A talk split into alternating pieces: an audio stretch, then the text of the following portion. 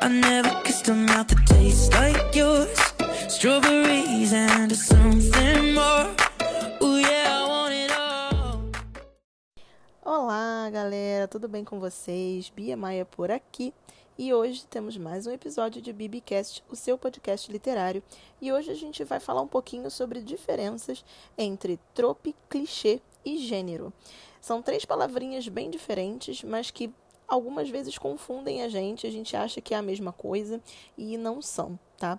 Eu fiz um post recentemente no meu perfil do Instagram, se você ainda não conhece, inclusive, vai lá me seguir, o arroba por aí, tá em todas as redes sociais aí.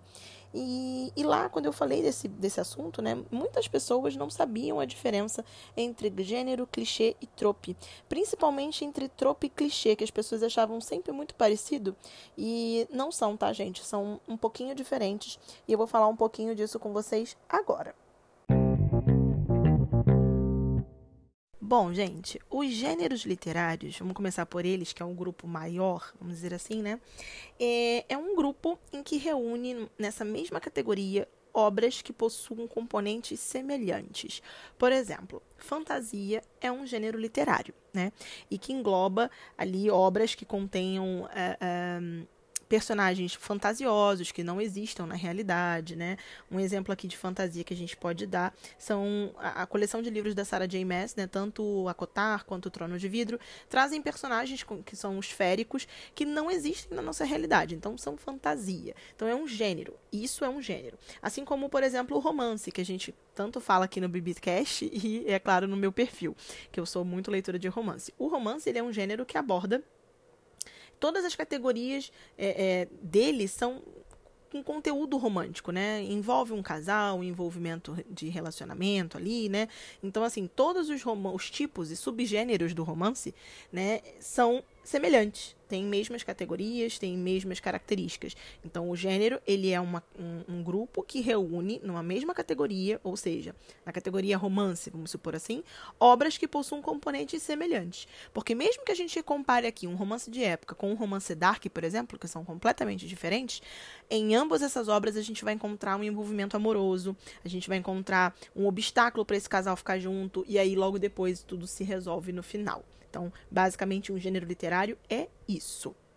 Já a trope literária, ela é um padrão narrativo presente nas obras e que, por ser tão utilizada nas obras, acabam ganhando expressões familiares. Por exemplo, enemies to lovers, friends to lovers, né? São expressões, né? Traduzindo para o português, são os inimigos que viram amantes e os amigos que viram amantes, né? As pessoas que se apaixonam, né? Os amigos que se apaixonam e os, os inimigos que se apaixonam. Então, seriam expressões né? As tropes seriam essas expressões, esses padrões que recorrentemente ac acabam vindo para nossas obras literárias. Né? Quando a gente fala assim, ah, vou te dar cinco exemplos de enemies to lovers, a gente já sabe que eu vou te dar cinco exemplos de livros que abordam a trope dos inimigos que viram namorados, dos inimigos que se apaixonam. Né? Então, a trope ela é simplesmente esse padrão narrativo diferente do clichê literário. O clichê, ele é uma fórmula, ele não é um padrão narrativo, ele é uma fórmula literária. Ela também se, ele também se repete nas obras, mas ele é um pouco diferente. Por exemplo, é, só tem uma cama. Só tem uma cama não é uma trope. Né? Ele não é um padrão narrativo. O Só Tem Uma Cama é um clichêzinho, é, uma, é um, um, bônus a mais, sabe? Que vai ter naquele livro ali. Vamos supor, ele. Um livro que eu posso citar aqui como exemplo para vocês, bem bacana, é um romance de época chamado Uma Semana para Se Perder. Nesse livro a gente tem a trope literária do Enemies to Lovers, porque eles são inimigos no início, eles brigam bastante e acabam se apaixonando. E a gente tem o clichê do Só Tem Uma Cama, porque eles vão ter que viajar juntos e dividir uma cama numa estalagem. Então a gente tem um exemplo aí bastante fácil para vocês entenderem a diferença dos dois, do clichê e da trope. A trope é enemies to lovers. O padrão narrativo da história é que eles brigam pra caramba e depois se apaixonam. Mas o clichê, a fórmula literária desse livro que tem para esquentar esse romance é o só tem uma cama. Outro tipo de clichê bastante recorrente nas obras de romance é o me apaixonei pela irmã do meu melhor amigo.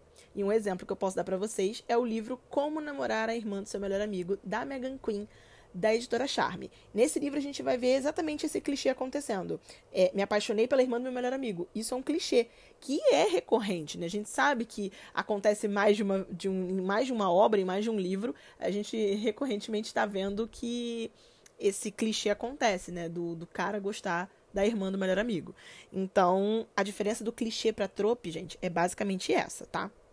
Se você quiser saber um pouco mais sobre tropes literárias, tem um episódio aqui no Bibicast somente das tropes literárias e eu vou falar de todas elas para você, uma a uma. Então, se você tiver com mais curiosidade, querer saber mais quais são as outras tropes além de enemies e friends to lovers, é só você ir lá no episódio aqui no, no, no Bibicast, aqui no, no nosso podcast literário e procurar pelo episódio de tropes literárias, tá bom?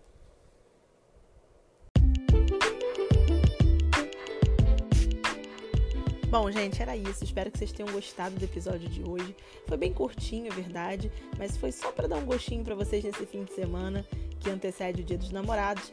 Dei algumas dicas aí de livros no meio para que vocês curtam esse fim de semana. E é isso. Um grande beijo e até o próximo episódio. Tchau, tchau.